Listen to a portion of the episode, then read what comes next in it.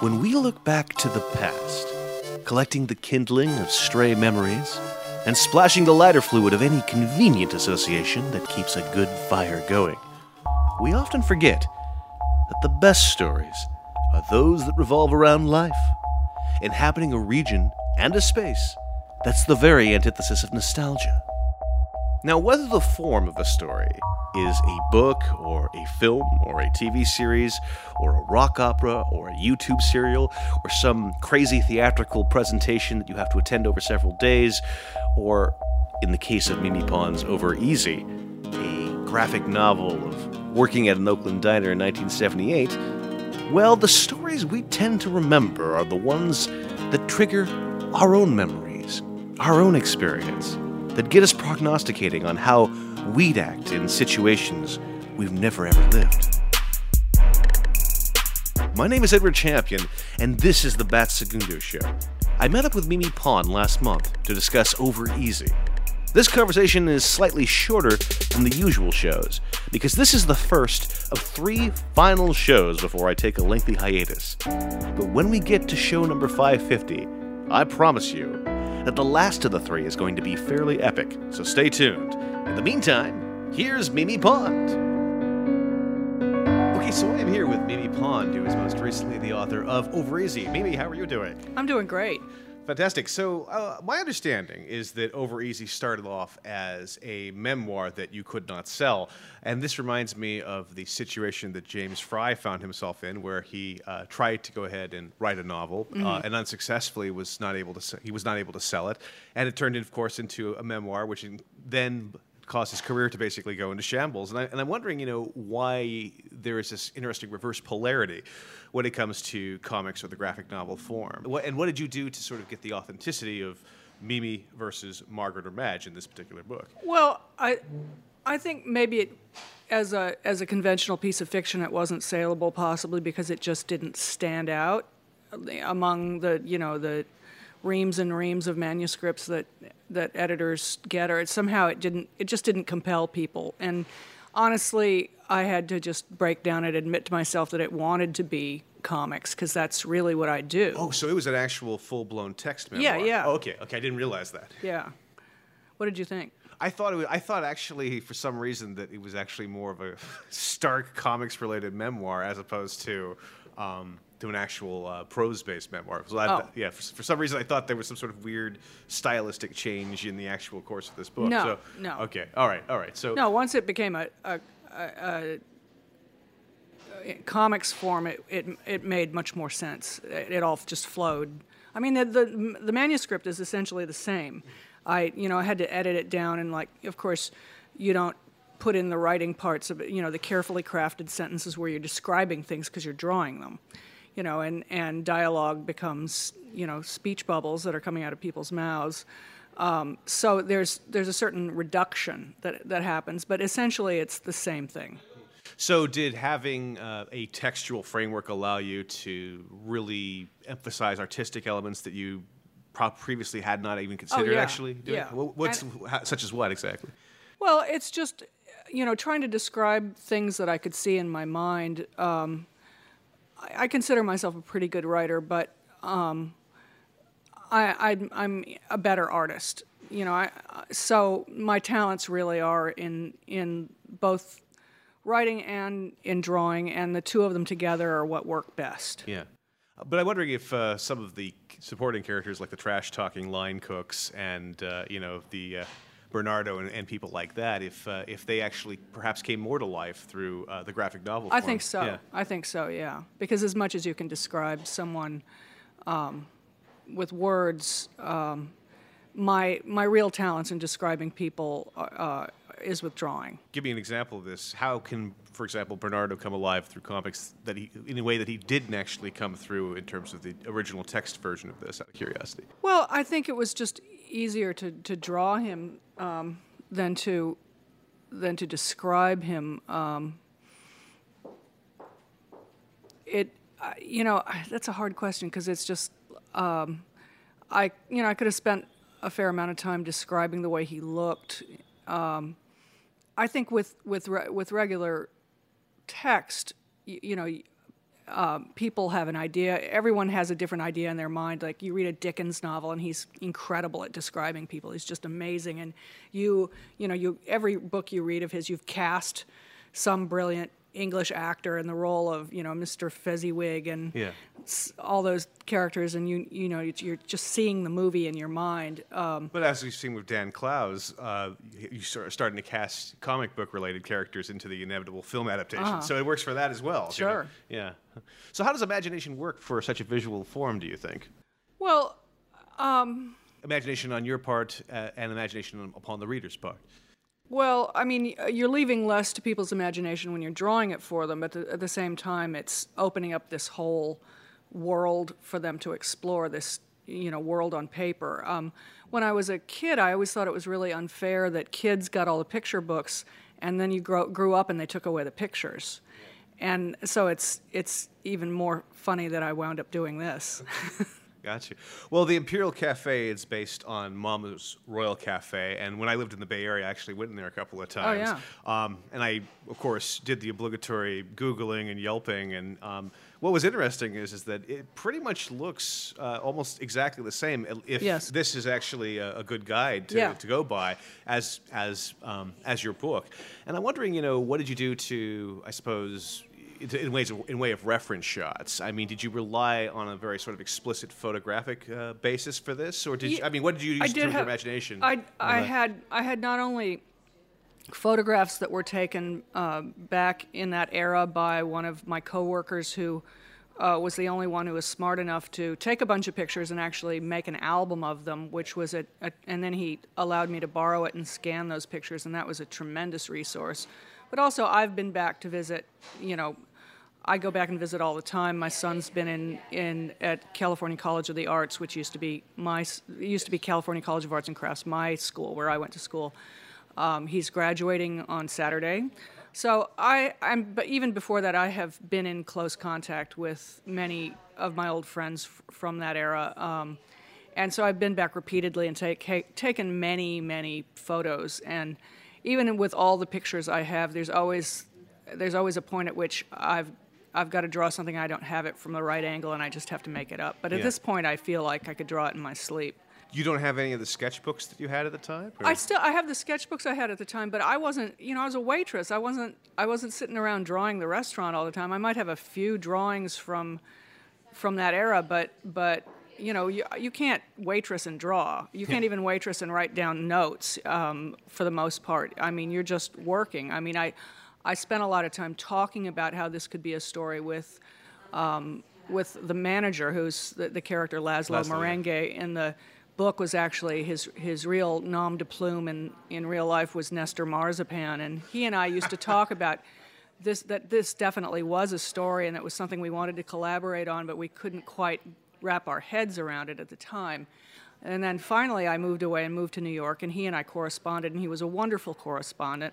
And did he review a lot of the art in various stages? Or? No, this is long before I ever started drawing. This is like in the 80s. Oh, and, wow, okay. And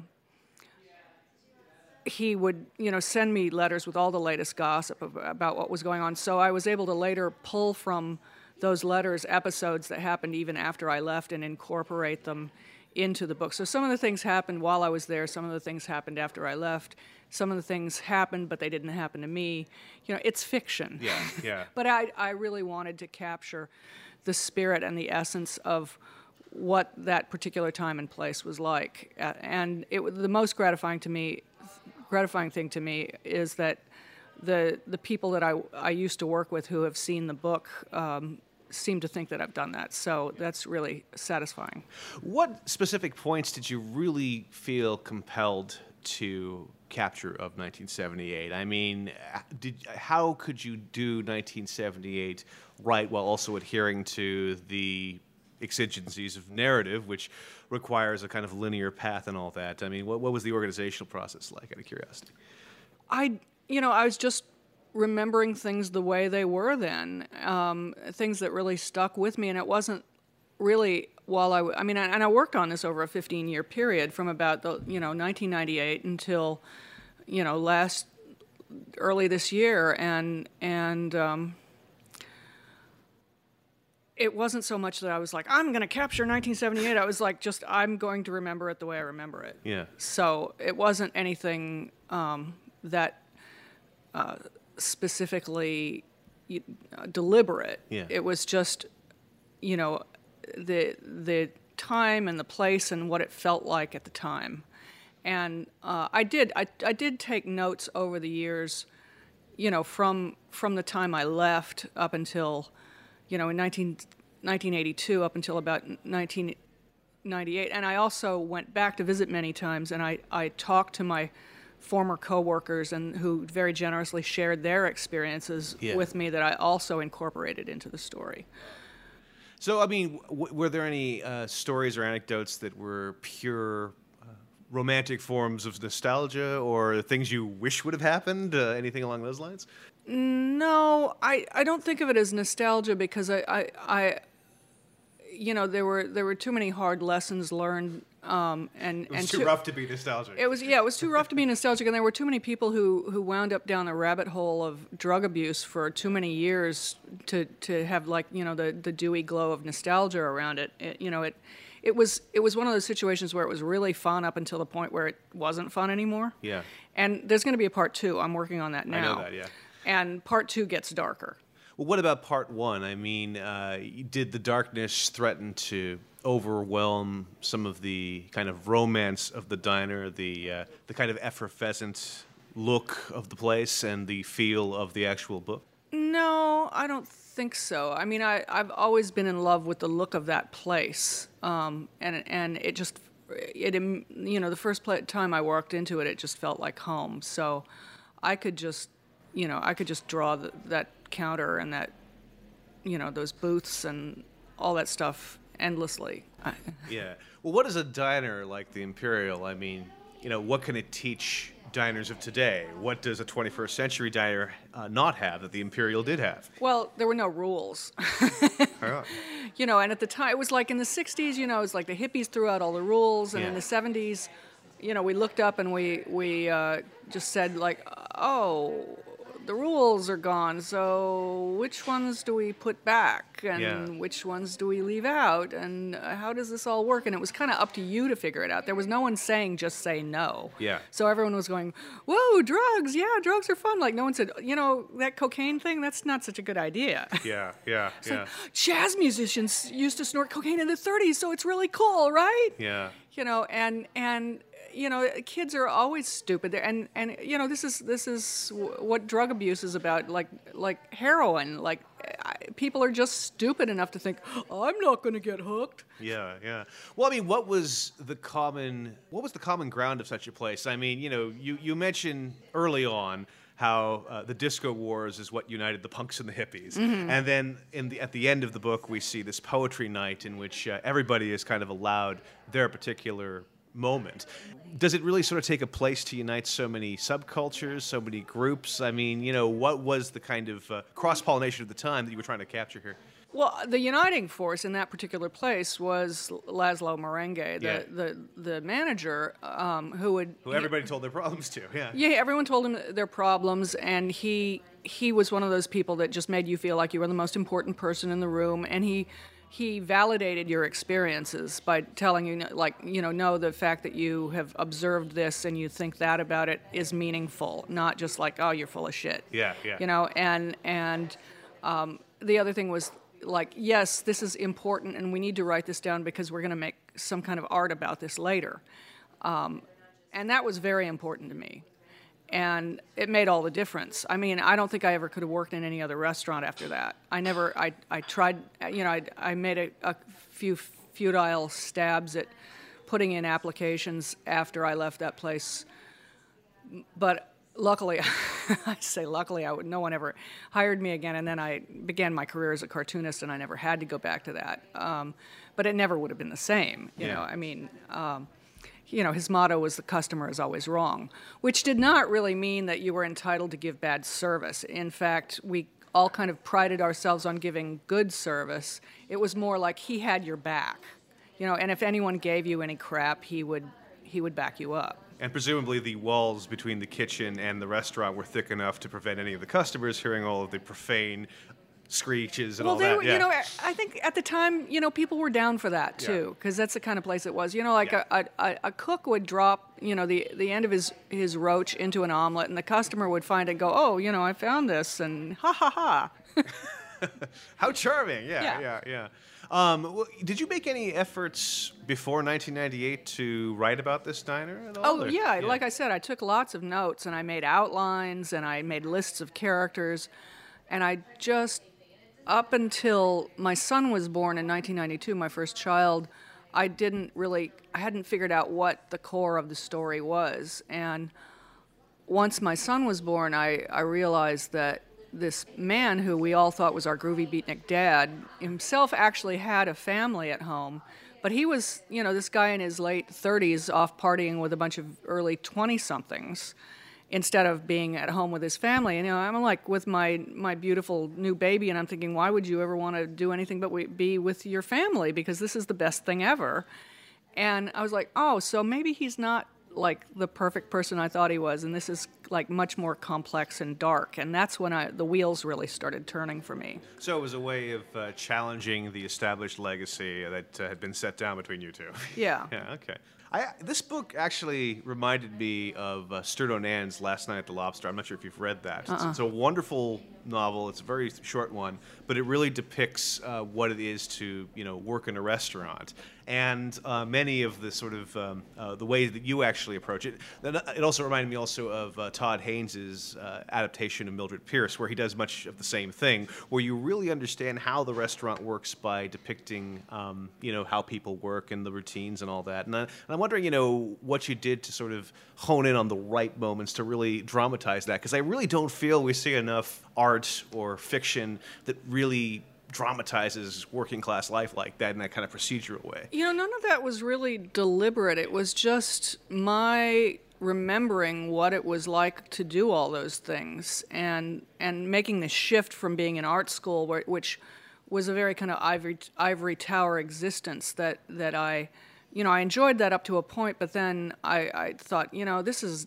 going to be ending soon, and I'm going to, you know, this bubble is going to burst, and I'm going to be out on the street, and so I might as well face up to it and just embrace, you know, this whole working class aesthetic. And I was really primed to be a dishwasher, you know. I mean, it was the best job for me at the time, and there was a feeling of being part of this, you know, a cog in a machine, and a kind of living, breathing machine of people in this team of people all working together in this restaurant. A rhythm. There was a real rhythm to that. That's what I really wanted to capture. It was more of a claque than art school for you. It was. You know, I have so many more vivid memories of the restaurant than I do of art school. I can barely remember people from my art school. There's a handful of people I remember. I remember doing the work. I remember my teachers. But the restaurant, it becomes this vivid, alive thing in my mind, whereas art school is just hazy. Why do you think that is? I think there were just so many more connections with people. You know, I mean, I always had my nose to the grindstone, you know, trying to make art, and there wasn't that much engagement socially. Yeah. It makes me actually want to ask you, I mean, there's the general sort of green chromatic feel of this particular book, except for early on, where we see this guy who's basically saying art is dead, and he has completely jet black hair. And I was looking forward to, as I continued reading your book, okay, where's the next guy or the next person with black hair, but nothing showed up, and I'm wondering, you know, why that was. Oh, that's interesting. I hadn't thought of it that way, but that really was Ted Falconi of the seminal Bay Area punk band Flipper. Yeah. That he was like a year ahead of me in school, and he had graduated, but he was like continuing to hang around the school like the Fonz, and just like, you know, just butt into your face and say, hey man, art's dead, man. You got to start a band, man. Yeah. Yeah. Like, what? So by dint of being the celebrity, he gets the black hair where everybody else had the green. Yeah, well, I mean, he wasn't even a celebrity at that point, but he was like... The notable figure, I guess, yeah. You know, at that point, it wasn't even notable. It was just, he was like starting a band. He was just starting a band, man. So if he was starting a band, then, man, everyone had to start a band. Yeah. Well, this leads me to ask, I mean, the 70s were a time of bad art and plentiful bad music. However, did you maintain an impeccable set of aesthetic standards through this time? How did anybody do this? Well, yeah, see, that's the other thing about the 70s. Kids think of it like they have this whole romantic gloss over, like, oh, disco, it must have been so much fun, and ooh, and you're like, no, it was like harvest gold and avocado green and orange and brown. There was so much brown and wood tones, and it was just horrible. And so I think actually the fallback position was to go retro. You know, like we were all shopping in thrift stores. We were all, you know, wearing clothes from the 30s and the 40s and the 50s with a whole different aesthetic, because the fashions and the earth tones and the popular music of the 70s up until, you know, the mid to late 70s was just hideous. Yeah. You know, it was just like, oh, you know, I was just like, are you kidding me? This is my decade. This is what I get. This is it. Yeah, Peter Frampton bread and all that. Yeah. Yeah. Yeah, yeah. America. Horse with no name. Yeah. It's so good to be back on the range. Well, and, you know, why did you choose green for the chromatic for this? I'm curious. Well, you know, the restaurant interior is actually red and green, because it was a Chinese restaurant built in, I think, around like 1918, 1920. Beautiful looking. And I just decided I was going to go with one tone. It would be easier and cheaper to print. I would be more likely to get it published that way than if I did it in color. And color was just sort of overwhelming. To like every page you're like making all these color decisions. Even if you have a palette picked out, you're like, you know, what color is that going to be? What color? Green's enough to counteract the toxic qualities of brown and red and all that. Yeah, so the green, I don't know, it just resonated, that particular shade of green for me. And I had really been inspired by Alison Bechdel's Fun Home, and that was really what the kickoff for me was. The turning point was I saw her book, and I had seen many graphic novels, but I hadn't seen anything that seemed like something I could do. Yeah. And her book was like a template. It was like, oh, like, yes, like that. I could do it, something like that. Of course, I don't draw anything like she does, and her drawing is beautiful, but I have my own thing, so I could do my own thing with it. I could see that influence on some of the, like, wide panels that show the landscape. Although what she does often is split up a particular home of some kind, and you see the various, you see it compartmentalized in various panels. Was that a consideration for you, or why did you go for the sort of, I guess, realist mode in depicting this story? Well, I just didn't know any other way to do it. Yeah. I mean, it's just there was nothing, you know, calculated of like, I think I'm going to, you know, disseminate the message through a series of panels. That I'm like, I don't do that. Well, allow me some contrition for implying some pretentious, preordained ideal on your part. No, no, I've been getting that question a lot, and. You know, from people who analyze comics a lot, and I just don't analyze my work like that. I just, especially this story is like the story I have. Literally, I tell you, from the first day I went to work there, I had the feeling that this was a story that I had to tell. So this is you knew that from the very first day on the job. Yes, yeah. And. So everything about it is very kind of visceral and gut level for me. So it's not like, you know, I think I will express the miasma of the 70s through a series of panels that, you know. When did you first know that you were meant to be a storyteller? I don't know. My mother and her best friend used to sit around telling stories when I was a kid, and I think that had an effect on me. And I always liked writing. And I really didn't do comic. I mean, I loved comics, and my dad was an amateur cartoonist who taught me how to draw. He was my first teacher, and I was like, you know, sort of like, you know, nursed at the bosom of Mad Magazine, and I'm talking like the Ballantine pocketbooks, yeah. Reproductions of the 50s Harvey Kurtzman Mad, you yes. know, starchy and all that. It was like, you know, I was reading that when I was like 6, you yeah, know. The pre-Newman days. Yeah, and Peanuts and old New Yorker cartoons and Al Capp and Pogo and all. I just fell in love with the graphic quality of that work. It was so wonderful. And so I hadn't really done comic strips. In fact, Sherry Flanagan, who was my editor at The Lampoon, basically told me in a very short lesson how to do a comic strip. You know, you got your punchline and you work backwards. And I was like, I just got it. You know, before that, I actually the first work she bought from me when I was still a waitress was these cartoon. I'd draw these cartoon people, and then I'd look at them and I'd sort of make up a story around them, and I'd write a monologue, whatever that was they were saying, and I would just write it around them in a block of text around them. That would explain the circular text around the coffee cup and this and so forth. Yeah, in a way, and. So she was buying those for me, and she said, these are great, but, you know, you could also do this. And I was like, oh, okay, I get it. Yeah, yeah. So, you know, from that point, it was like, it was just a natural comic strips. Storytelling was kind of a natural thing for me. Yeah, yeah. I'm curious, I mean, I know you actually had a regular strip at The Voice and of course The Lampoon and all that. I've talked with a lot of artists. You know, I've been fortunate to talk with Berkeley Breathed and Chris Ware, and you know, they generally talk about this period where they just can't do the daily grind anymore, and they really want to kind of push their art to a higher standard. And I'm wondering, you know, what was that point for you?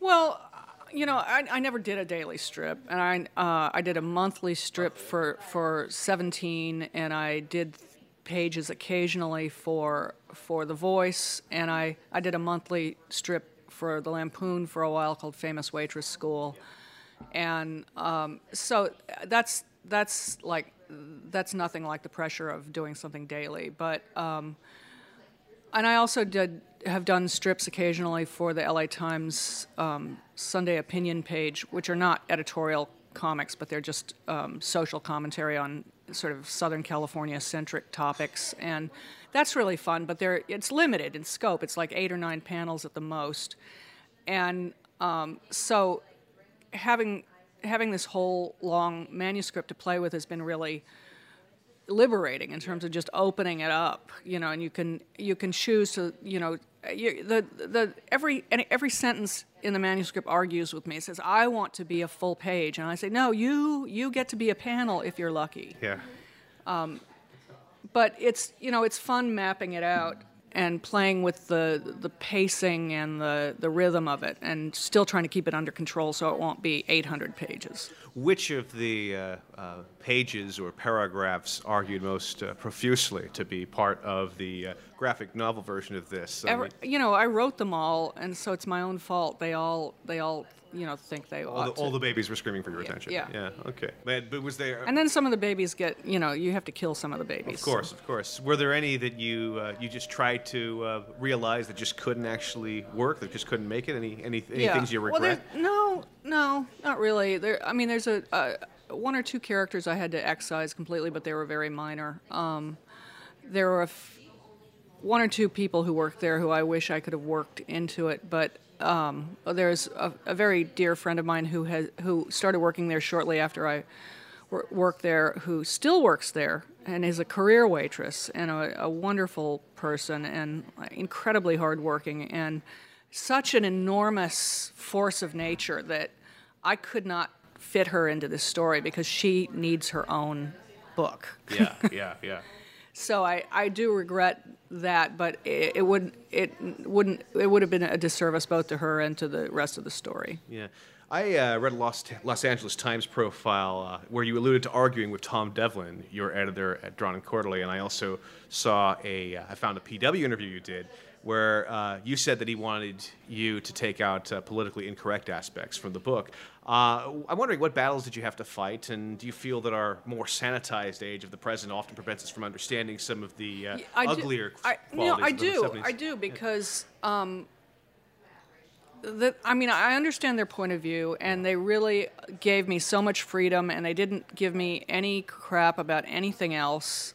And they've just been so wonderful. It's been just like a dream working with them. But in the 70s, you know, hip liberal white people would bandy about politically incorrect epithets with everyone knowing that they were doing that because they were being ironic, because of course I'm liberal and white and I understand totally that, you know, that we have kept, you know, we have oppressed people for centuries, and I'm not down with that, man. So I can bandy these terms about at will, and it's just bullshit, and of course it's horrible. Yeah. But it's like, that's the context, that's the way it was. Yeah, yeah. You know, but they were like, no, can't do that, people will get upset. And I mean, I had to argue. Well, don't people need to get upset to understand what a time was like? I would say yes, but you know, there's some, especially if it's in the service of storytelling. It wasn't anything that really was so critical, you know. I mean, you have to choose your battles. So, you know, and it's fine. And they've been so great otherwise. It's just a minor thing. Well, this does have me wondering if it's even possible to truly convey the accuracy of a time because of political correctness, because of people sort of saying, well, a certain section of our readers, perhaps not negligible enough to impact sales, is going to be offended by your use of epithets and so forth. I mean, you know, I mean, what does the artist do in such a scenario? Perhaps it's my fault. Perhaps I should have, like, couched those particular bits of dialogue in some way that so that people... Norman Mailer's fug. Yeah. No, not... That would have been worse, maybe. Yeah, yeah, fug's awful. I know. Norman Mailer's awful, but... I mean, just like... you know, maybe I should have set it up with captions or something to, like, indicate that, you know, actually... Little footnotes. This irony... This is supposed to be ironic, and I don't know. I don't know. Maybe part two will be for that, I suppose. There may be some stuff they're going to have trouble with in part two. Especially if it starts. You described at the very beginning growing up in a high mesa in San Diego, which you compare to living on a tabletop in the middle of an unshaded picnic area, given all the busing that you did in the sprawling expanse of Oakland and San Francisco. How did that experience compare to San Diego? What did San Diego do to prepare you for that? And what would be the ideal public park metaphor for that later existence? Boy, that's quite a question. Public park metaphor. Yeah. Oakland, I really didn't spend that much time in San Francisco because, as of course the New York Times has now told us, like, thank God they came along and gave us this important information that Oakland is the new Brooklyn. That's news to me because I'm in Brooklyn right now. Oakland has always been, you know, Oakland to San Francisco has always been as Brooklyn is to Manhattan. It's always been that way. And now, you know, in the same way, Oakland is being discovered and being groovy and hip. But Bay Area native here, so I know what you mean. But we just didn't spend that much time in San Francisco. I would say that compared to an unshaded picnic area... of San Diego, that Oakland was more like being in the redwoods, you know. It was shadier, and really the quality of light is very different in Northern California than it is in Southern California. Everything in Southern California is very harsh, white and yellow, and not like, yeah. I wouldn't say the word harsh. At the top of a hill, I think. Yeah, it's just like blinding white light outside. It's bright all the time, and it's in the Bay Area, it's more subdued. It's diffused, yeah. And it's the sky really is this kind of more purpley shade of blue than Southern California. Yeah. At one point, you're attracted to this line cook who fancies himself a poet, and this attraction immediately wanes once you read the guy's poetry. You know, I'm wondering, you know, how art was this attraction for you and other people when you were, I suppose... Well, I wanted every guy I saw to be my next genius boyfriend, you know, my genius artist boyfriend. I finally, you know, met my genius artist boyfriend and married him, so that was great. Yeah. What of the food at the Imperial? I mean, that's pretty romanticized. The crab sandwich is the best home fries you ever... Well, that's the most romantic part about it. And the food... See, the thing in the mid-'70s, diner food was just, you know, nasty, greasy diner food. There wasn't anything... There wasn't gluten-free back then. No, there wasn't... There was no middle ground between low and high, and there weren't fancy breakfast brunch places then. In fact, I think Mama's Royal Cafe really revolutionized that whole movement, and it was a great unsung hero of the foodie movement that's never gotten its due because it came along right at the same time as Chez Panisse and a whole Bay Area explosion of gourmet food. And it was just a revelation. You know, you're used to going to coffee shops and having, you know, them pour you, like, orange juice from concentrate and these kind of styrofoam white bread toast and frozen hash fries, and that was just the way it was. And you went into this place, and you couldn't even get good coffee. Good coffee wasn't a thing then. There was just, like, Folgers, you know. And so, you know, you went into this place, and this, you know, funky old restaurant, and they served you this incredibly fresh food with, like, fresh fruit and this dark, rich coffee with real cream. I had never even had real cream. I'd barely had butter. I grew up on margarine, so butter was like just a mind-blower. So, and they used to use real linen napkins. Yeah. So it just, everything about it was... Try to find a place that has that today. Yeah. Well, they don't even have it anymore, unfortunately. But it, you know, it just was like, you know, this luxury experience. Hmm. What do you think we could take away from 1978? Anything? I mean, does it offer any kind of... qualities in terms of evolving as a either a young person or as a young artist that we just can't possibly even experience today? You know what's different is that I really wish was still the same was this aspects of the sexual revolution in which you could go and sleep with anyone and not be judged for it. I mean, you know, nobody thought a thing about it. It was like this constant sexual do-si-do in the restaurant. I never slept with my coworkers because I liked the job too much and I didn't want it to get awkward, but that didn't stop me from, you know, experimenting with all the customers. But nobody called you a slut or a whore. I mean, nobody thought anything about it. Or really rated you on one of those online services these days. That's what they now do. Yes. Yeah. But specifically women, you know, like men are still allowed to, like, cat around and be, you know, boys will be boys and... You know, that's what they do. And no, men are now actually being hashtagged and rated. And oh, well, that's true. So there's a little bit of that, too. Yeah. But the whole, like, you know, slut-shaming thing is, like, that's... I would like to see that disappear because it's not fair. Your sex life is no one's business but your own. You know, if you want to go out and make a bunch of mistakes like I did, you were free to do it then. And I just wish that people were free to do that without having society judge them. It's ridiculous. Judging you on a Facebook post from 12 years ago and using that as a kind of consideration for employment later on, you know? Yeah. Yeah. Okay. Well, I think that's a good end for this conversation. Mimi, thank you very much. It was a pleasure to chat. Well, thank you. Fantastic. All right. First part of the journey, I was looking at all the life